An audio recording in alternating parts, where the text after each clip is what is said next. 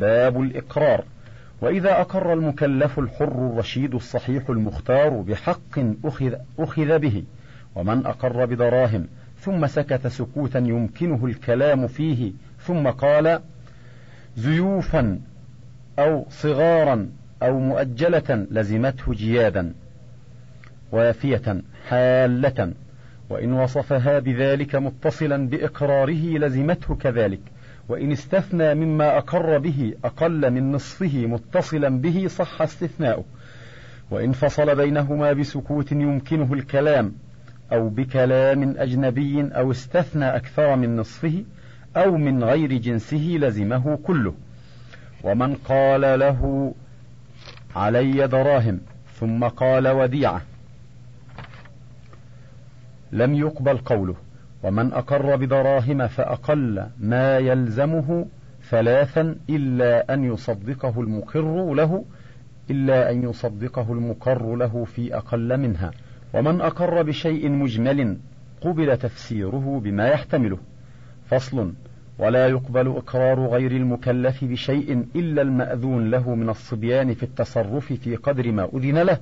وإن أقر السفيه بحد أو قصاص أو طلاق أخذ به وإن أقر بمال لم يقبل إقراره وكذلك الحكم في إقرار العبد إلا أنه يتعلق بذمته يتبع به بعد العتق إلا أن يكون مأذونا له في التجارة فيصح إقراره في قدر ما أذن فيه ما أذن له فيه. ويصح إقرار المريض بالدين الأجنبي ولا يصح إقراره في مرض الموت لوارث إلا بتصديق سائر الورثة. ولو أقر لوارث فصار غير وارث لم يصح. وإن أقر له وهو غير وارث. ثم صار وارثا صح إقراره ويصح إقرار ويصح إقراره بوارث. وإذا كان على الميت دين لم يلزم الورثة وفاؤه إلا بعد إلا إن خلف تركة فيتعلق دينه بها فإن أحب الورثة وفاء الدين وأخذ التركة فلهم ذلك. وإن أقر جميع الورثة بدين على مورثهم ثبت بإقرارهم وإن أقر به بعضهم ثبت بقدر حقه.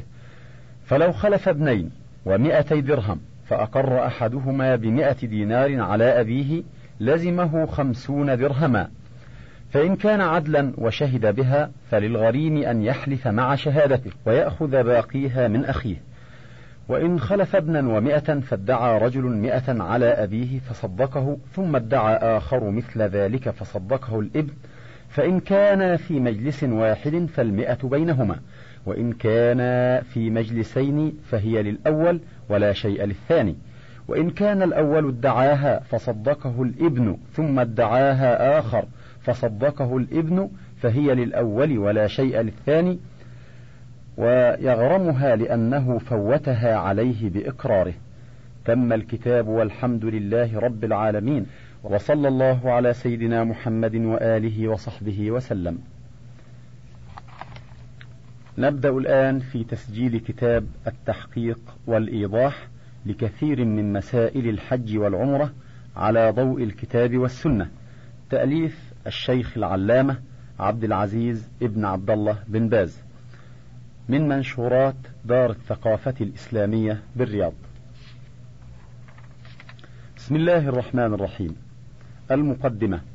الحمد لله والصلاة والسلام على محمد صفوة خلق الله وعلى آله وصحبه وسلم. تطهير النفس من الهوى وتزكيتها من الشهوة وعبودية الدنيا هو منبع الخير والفضيلة. ولذا فقد حرص الإسلام على تربية الضمير وتحرير الوجدان وغسل النفس من الأدران ووضع, ووضع لذلك منهاجا تربويا تعبديا. أساسه العقيدة الصافية النظيفة والعبادة الخالصة الصحيحة التي تنهل من الكتاب والسنة. والعبادات في الإسلام وإن تعددت مظاهرها وأشكالها إلا أنها تهدف إلى حقيقة واحدة وهي توجيه جهد الفرد ومواهبه وإمكانياته الوجهة الصالحة المفيدة على أساس من مراقبة الله تعالى وخشيته في السر والعلن. فالشهادة لله بالوحدانية والتوجه إليه وحده بالأعمال والطاعات وأنواع القرب تهدم جميع أنواع الطواغيت البشرية والحجرية وتقتلع جرثومة الفساد والشر من النفس. فلا خنوع ولا ذل ولا تقديس إلا لله. قل إن صلاتي ونسكي ومحياي ومماتي لله رب العالمين لا شريك له وبذلك أمرت وأنا أول المسلمين. والعبادة تارة تزكي النفس من آثار الشح والطمع ببذل المال للمحتاجين كما هو الحال في فريضة الزكاة وتارة بامتثال البدن وخضوع الجوارح واستسلام القلب مع الخشية واللذة والمناجاة كما هو في الصلاة وتارة أخرى بقهر النفس وضبط الأعصاب وتقوية الإرادة على الصبر على الجوع والعطش والإمساك عن سائر المشتهيات والشهوات كما في الصيام. ولكن الحج وحده هذا النسك العظيم والركن القويم والشعار الجميل الذي يجمع المسلمين من كل حدب وصوب ليذكروا اسم الله ويشهدوا منافع لهم. قد جمع كل مظاهر العبادة من بدنية وروحية ومالية ففيه يبذل الحاج ماله وهو ثمرة جهده وحصيلة كده طائعا مختارا وفرحا مستبشرا بما عند الله من حسن الثواب والمآب. وفي الحج وفي طريقه إليه إلى بيت الله الحرام يقتحم الأخطار ويتجشم الصعوبات ويتحمل المشقات غير مكترث بوعثاء السفر ومفارقة الديار والأحبة والبعد عن الأهل والمال والولد. حتى يحط رحله حيث مصدر الإلهام. ومهوى الفؤاد مكة المكرمة بلد الله الحرام. وهناك هناك في بيت الله العتيق وأمام الكعبة المشرفة وبين يديه سبحانه نعيم القلب ومسراه وبهجة الروح والنظر ولذة المناجاة ومبعث الأمل. آه لو تدبر المسلمون مغزى هذا النسك ومرماه وأدوا هذه الشعيرة بقلوب خالصة وطريقة صحيحة لكان هذا الموسم لكان هذا الموسم العظيم نقطة انطلاق وتحول في حياتهم وهذه رسالة بين أيديهم توضح لهم هذه العبادة بأسلوب علمي واضح وتوجيهات رشيدة جزى الله مؤلفها فضيلة الشيخ عبد العزيز بن باز عنا كل خير. محمد رشدي بن مصطفى مفتي مدير دار الثقافة الإسلامية الرياض في 28 عشرة سنة 1380 مقدمة الطبعة الثالثة. بسم الله الرحمن الرحيم. الحمد لله وحده والصلاة والسلام على من لا نبي بعده. أما بعد فهذا منسك مختصر يشتمل على إيضاح وتحقيق كثير من مسائل الحج والعمرة على ضوء كتاب الله وسنة رسوله صلى الله عليه وسلم. جمعته لنفسي ولمن شاء الله من المسلمين واجتهدت في تحرير مسائله على ضوء الدليل. وقد طبع للمرة الأولى من نحو عشر سنين على نفقة جلالة الملك عبد العزيز بن عبد الرحمن الفيصل قدس الله روحه وأكرم مثواه. ثم إني بسطت مسائله بعض البسط وزدت فيه من التحقيقات ما تدعو له الحاجة. ورأيت إعادة طبعه لينتفع به من شاء من شاء الله من العباد وسميته التحقيق والإيضاح لكثير من مسائل الحج والعمرة على ضوء الكتاب والسنة. أسأل الله أن يعمم النفع به وأن يجعل السعي فيه خالصا لوجهه الكريم وسببا للفوز لديه في جنات النعيم. فإنه حسبنا ونعم الوكيل ولا حول ولا قوة إلا بالله العلي العظيم. المؤلف عبد العزيز بن عبد الله آل باز الأثري. بسم الله الرحمن الرحيم.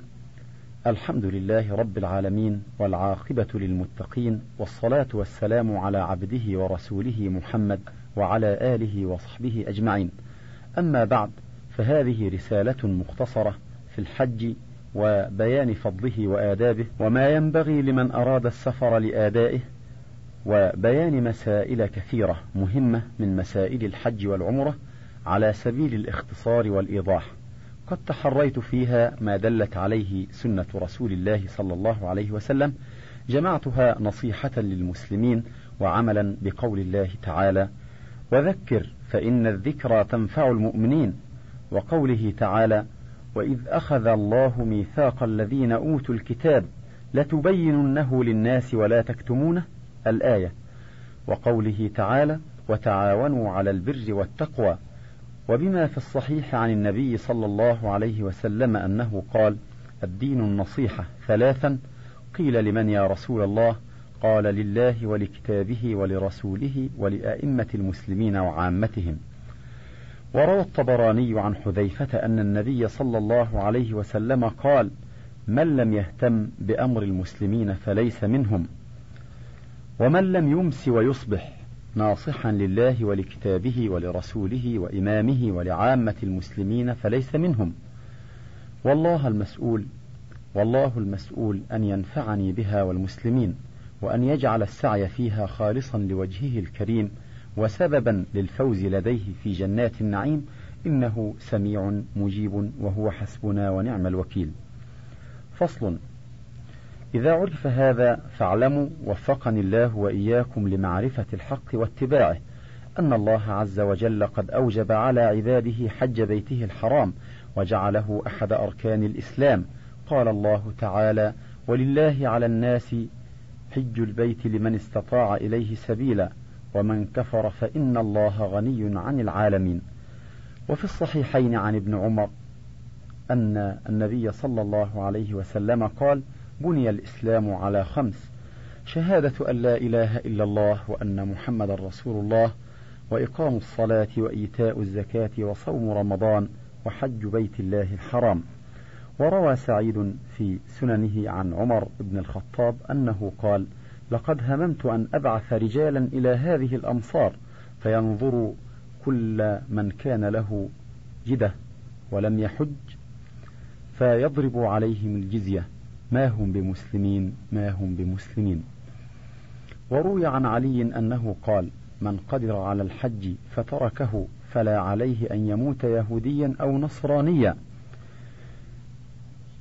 ويجب على من لم يحج وهو يستطيع الحج أن يبادر إليه لما روي عن ابن عباس أن النبي صلى الله عليه وسلم قال تعجلوا إلى الحج يعني الفريضة فإن أحدكم لا يدري ما يعرض له رواه أحمد. ولأن أداء الحج واجب على الفور في حق من استطاع السبيل إليه لظاهر قوله تعالى ولله على الناس حج البيت من استطاع إليه سبيلا ومن كفر فإن الله غني عن العالمين. وقول النبي صلى الله عليه وسلم في خطبته أيها الناس إن الله فرض عليكم الحج فحجوا. أخرجه مسلم.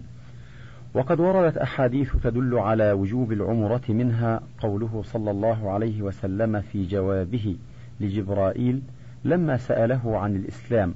قال صلى الله عليه وسلم الإسلام أن تشهد أن لا إله إلا الله وأن محمد رسول الله وتقيم الصلاة وتؤتي الزكاة وتحج البيت وتعتمر وتغتسل من الجنابة وتتم الوضوء وتصوم رمضان. أخرجه ابن خزيمة والدار قطني من حديث عمر بن الخطاب رضي الله عنه وقال الدار قطني هذا بإسناد ثابت صحيح ومنها حديث عائشة أنها قالت يا رسول الله هل على النساء من جهاد؟ قال عليهن جهاد لا قتال فيه الحج والعمرة أخرجه أحمد وابن ماجه بإسناد صحيح.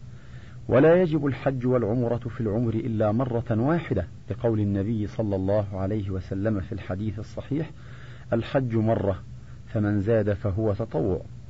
ويسن الإكثار من الحج والعمرة تطوعا لما ثبت في الصحيحين عن أبي هريرة رضي الله عنه قال قال رسول الله صلى الله عليه وسلم العمرة إلى العمرة كفارة لما بينهما والحج المبرور ليس له جزاء إلا الجنة.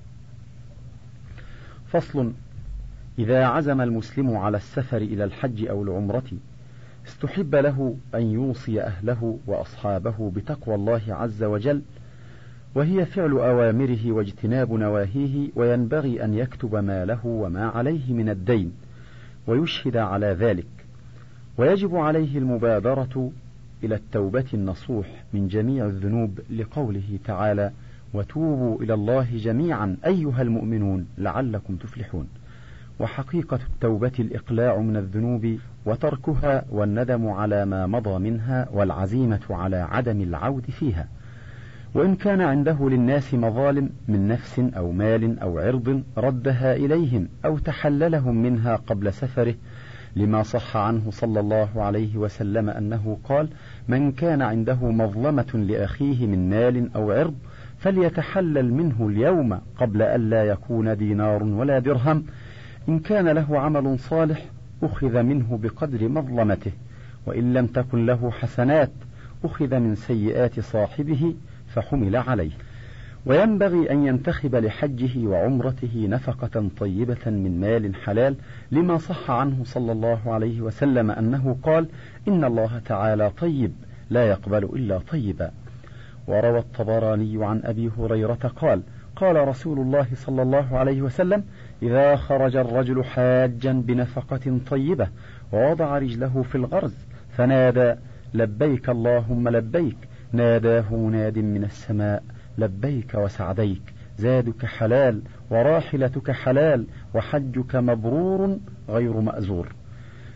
وإذا خرج الرجل بالنفقة الخبيثة فوضع رجله في الغرز فنادى لبيك اللهم لبيك فناداه مناد من السماء لا لبيك ولا سعديك زادك حرام ونفقتك حرام وحجك غير مبرور. وينبغي للحاج الاستغناء عما في أيدي الناس والتعفف عن سؤالهم لقوله صلى الله عليه وسلم من يستعفف يعفه الله ومن يستغني يغنه الله. وقوله صلى الله عليه وسلم لا يزال الرجل يسأل الناس حتى يأتي يوم القيامة وليس في وجهه مزعة لحم. ويجب على الحاج أن يقصد بحجه وعمرته وجه الله والدار الآخرة والتقرب إلى الله بما يرضيه من الأقوال والأعمال في تلك المواضع الشريفة ويحذر كل الحذر. من أن يقصد بحجه الدنيا وحطامها أو الرياء والسمعة والمفاخرة بذلك فإن ذلك من أقبح المقاصد وسبب لحبوط العمل وعدم قبوله كما قال تعالى من كان يريد الحياة الدنيا وزينتها نوفي إليهم أعمالهم فيها وهم فيها لا يبخسون أولئك الذين ليس لهم في الآخرة إلا النار وحبط ما صنعوا فيها وباطل ما كانوا يعملون.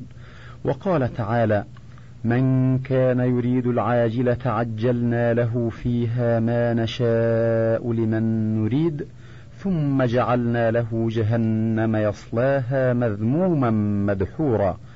ومن أراد الآخرة وسعى لها سعيها وهو مؤمن فأولئك كان سعيهم مشكورا.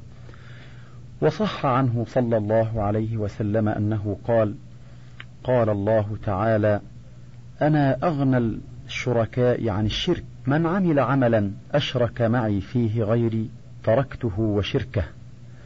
وينبغي له أيضا أن يصحب في سفره الأخيار من أهل الطاعة والتقوى والفقه في الدين ويحذر من صحبة السفهاء والفساق وينبغي له أن يتعلم ما يشرع له في حجه وعمرته ويتفقه في ذلك ويسأل عما أشكل عليه ليكون على بصيرة فإذا ركب دابته أو سيارته أو طائرته أو غيرها من المركوبات استحب له أن يسمي الله سبحانه ويحمده ثم يكبر ثلاثا ويقول سبحان الذي سخر لنا هذا وما كنا له مقرنين وإنا إلى ربنا لمنقلبون. اللهم إني أسألك في سفري هذا البر والتقوى ومن العمل ما ترضى. اللهم هون علينا سفرنا هذا واطو عنا بعده. اللهم أنت الصاحب في السفر والخليفة في الأهل. اللهم إني أعوذ بك من وعثاء السفر وكآبة المنظر وسوء المنقلب في المال والأهل. لصحة ذلك عن النبي صلى الله عليه وسلم. أخرجه مسلم من حديث ابن عمر رضي الله عنهما. ويكثر في سفره من الذكر والاستغفار ودعاء الله سبحانه والتضرع إليه وتلاوة القرآن وتدبر معانيه. ويحافظ على الصلوات في الجماعة ويحفظ لسانه من كثرة القيل والقال. والخوض فيما لا يعنيه والإفراط في المزح ويصون لسانه أيضا عن الكذب والغيبة والنميمة والسخرية بأصحابه وغيرهم من إخوانه المسلمين. وينبغي له بذل نداه في أصحابه وكف أذاه عنهم وأمرهم بالمعروف ونهيهم عن المنكر بالحكمة والموعظة الحسنة على حسب الطاقة. فصل. فإذا وصل إلى الميقات استحب له أن يغتسل ويتطيب لأن النبي صلى الله عليه وسلم تجرد من المخيط عند الإحرام واغتسل وتطيب كما ثبت في الصحيحين عن عائشة رضي الله عنها قالت: كنت أطيب رسول الله صلى الله عليه وسلم لإحرامه قبل أن يحرم ولحله قبل أن يطوف بالبيت. وأمر عائشة لما حاضت وقد أحرمت بالعمرة أن تغتسل وتحرم بالحج. وأمر صلى الله عليه وسلم أسماء بنت عميس لما ولدت بذي الحليفة أن تغتسل وتستذفر بثوب وتحرم. فدل ذلك على أن المرأة إذا وصلت الميقات وهي حائض أو نفساء تغتسل وتحرم مع الناس. وتفعل ما يفعله الحاج غير الطواف بالبيت كما أمر النبي صلى الله عليه وسلم عائشة وأسماء بذلك. ويستحب لمن أراد الإحرام أن يتعاهد شاربه وأظفاره وعانته وإبطيه. فيأخذ ما تدعو الحاجة إلى أخذه لئلا يحتاج إلى أخذ ذلك بعد الإحرام وهو محرم عليه. ولأن النبي صلى الله عليه وسلم شرع للمسلمين تعاهد هذه الأشياء. كل وقت كما ثبت في الصحيحين عن أبي هريرة رضي الله عنه قال قال رسول الله صلى الله عليه وسلم الفطرة خمس الختان والاستحداد وقص الشارب وقلم الأظفار ونتف الآباط. وفي صحيح مسلم عن أنس رضي الله عنه قال وقت لنا في قص الشارب وقلم الأظفار ونتف الإبط وحلق العانة ألا نترك ذلك أكثر من أربعين ليلة؟ وأخرجه النسائي بلفظ وقت لنا رسول الله صلى الله عليه وسلم. وأخرجه أحمد وأبو داود والترمذي بلفظ النسائي. وأما الرأس فلا يشرع أخذ شيء منه عند الإحرام لا في حق الرجال ولا في حق النساء. وأما اللحية فيحرم حلقها أو أخذ شيء منها في جميع الأوقات. بل يجب إعفاؤها وتوفيرها لما ثبت في الصحيحين عن ابن عمر رضي الله عنهما. قال قال رسول الله صلى الله عليه وسلم خالفوا المشركين وفروا اللحى وأحفوا الشوارب. وأخرج مسلم في صحيحه عن أبي هريرة رضي الله عنه قال قال رسول الله صلى الله عليه وسلم حز الشوارب وأرخ اللحى خالف المجوس. وقد عظمت المصيبة في هذا العصر بمخالفة كثير من الناس هذه السنة ومحاربتهم للحى ورضاهم بمشابهة الكفار والنساء ولا سيما من ينتسب إلى العلم والتعليم فإنا لله وإنا إليه راجعون. ونسأل الله أن يهدينا وسائر المسلمين لموافقة السنة والتمسك بها والدعوة إليها وإن رغب عنها الأكثرون وحسبنا الله ونعم الوكيل ولا حول ولا قوة إلا بالله العلي العظيم. ثم يلبس الذكر إزارا ورداء ويستحب أن يكونا أبيضين نظيفين ويستحب أن يحرم في نعلين لقول النبي صلى الله عليه وسلم وليحرم أحدكم في إزار ورداء ونعلين أخرجه الإمام أحمد رحمه الله. وأما المرأة فيجوز لها أن تحرم فيما شاءت من أسود أو أخضر أو غيرهما مع الحذر من التشبه بالرجال في لباسهم. وأما تخصيص بعض وأما تخصيص بعض العامة إحرام المرأة في الأخضر دون غيره فلا أصل له. ثم بعد الفراغ من الغسل والتنظيف ولبس ثياب الإحرام ينوي بقلبه الدخول في النسك الذي يريده من حج أو عمرة لقول النبي صلى الله عليه وسلم إنما الأعمال بالنيات وإنما لكل امرئ ما نوى. ويشرع له التلفظ بما نوى فإن كانت نيته العمرة قال لبيك عمرة أو اللهم لبيك عمرة. وإن كانت نيته الحج قال لبيك حجا أو اللهم لبيك حجا لأن النبي صلى الله عليه وسلم فعل ذلك ولا يشرع له التلفظ بما نوى إلا في الإحرام خاصة لوروده عن النبي صلى الله عليه وسلم. وأما الصلاة والطواف وغيرهما من العبادات فلا ينبغي له أن يتلفظ في شيء منها بالنية فلا يقول نويت أن أصلي كذا وكذا ولا نويت أن أطوف كذا بل التلفظ بذلك من البدع المحدثة. والجهر بذلك أقبح وأشد إثما. ولو كان التلفظ بالنية مشروعا لبينه الرسول صلى الله عليه وسلم وأوضحه للأمة بفعله أو قوله ولسبق إليه السلف الصالح. فلما لم ينقل ذلك عن النبي صلى الله عليه وسلم ولا عن أصحابه المرضيين علم أنه بدعة. وقد قال النبي صلى الله عليه وسلم شر الأمور محدثاتها وكل محدثة بدعة. أخرجه مسلم في صحيحه. اعلم أن الواصل إلى الميقات له حالان. إحداهما أن يصل إليه في غير أشهر الحج كرمضان وشعبان فالسنة في حق هذا أن يحرم بالعمرة فينويها بقلبه ويتلفظ بلسانه قائلا لبيك عمرة أو اللهم لبيك عمرة ثم يلبي بتلبية النبي صلى الله عليه وسلم وهي لبيك اللهم لبيك لا شريك لك لبيك إن الحمد والنعمة لك والملك لا شريك لك. ويكثر من هذه التلبية ومن ذكر الله سبحانه حتى يصل إلى البيت فإذا وصل إلى البيت قطع التلبية وطاف بالبيت سبعة أشواط وصلى خلف المقام ركعتين ثم خرج إلى الصفا وطاف بين الصفا والمروة سبعة أشواط ثم حلق شعر رأسه أو قصره وبذلك تمت عمرته وحل له كل شيء حرم عليه بالإحرام.